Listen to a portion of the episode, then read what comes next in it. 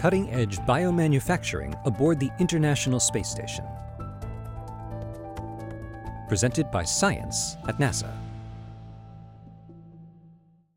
Most likely, you're aware of 3D printing, which allows you to design and produce one of a kind pieces for a variety of purposes.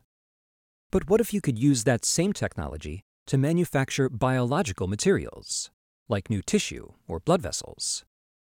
Welcome to the world of 3D biomanufacturing, a cutting edge practice on Earth that is being tested aboard the International Space Station, or ISS.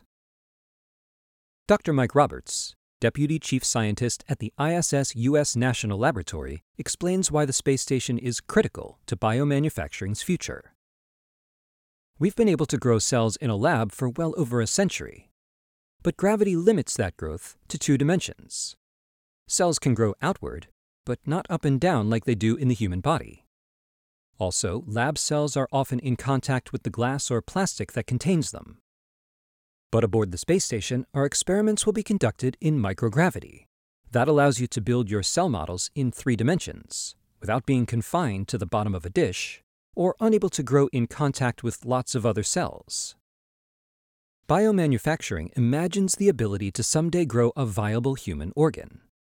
Organs are composed of specific tissue intersected by blood vessels. Most organs and thicker tissues in the body have a rich, complex network of blood vessels that provide nutrients and remove wastes from the living cells that make up the tissue. We currently lack the ability and the tools to engineer these highly branched living networks of vessels inside layers of tissues on Earth. Another medical advantage to manufacturing biological parts in space is the potential to bypass the body's immune system. Today, organ transplants from donors are prone to rejection because the patient's body perceives the new organ as a foreign object and their immune system tries to attack it. But with the ability to grow tissue in space, a person could conceivably have their own cells used to make their new organ, which might avoid the body's rejection. Three different types of biomanufacturing facilities will be tested aboard the space station. Two of them perform in a manner similar to a standard 3D printer. They extrude cells in layers to build tissue. The third type uses powerful magnets to position the cells in place. Each of these three different approaches to bioprinting in microgravity will be available to medical researchers seeking to better understand how to engineer tissues and organs for use in repairing injury and curing disease on Earth. As Dr. Roberts notes, the 3D bioprinters represent cutting edge technologies that could clearly benefit health outcomes on Earth.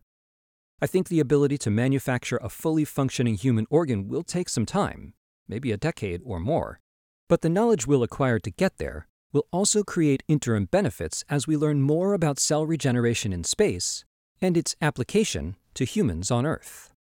For more inside information about studies inside the station, visit www.nasa.gov/iss-science.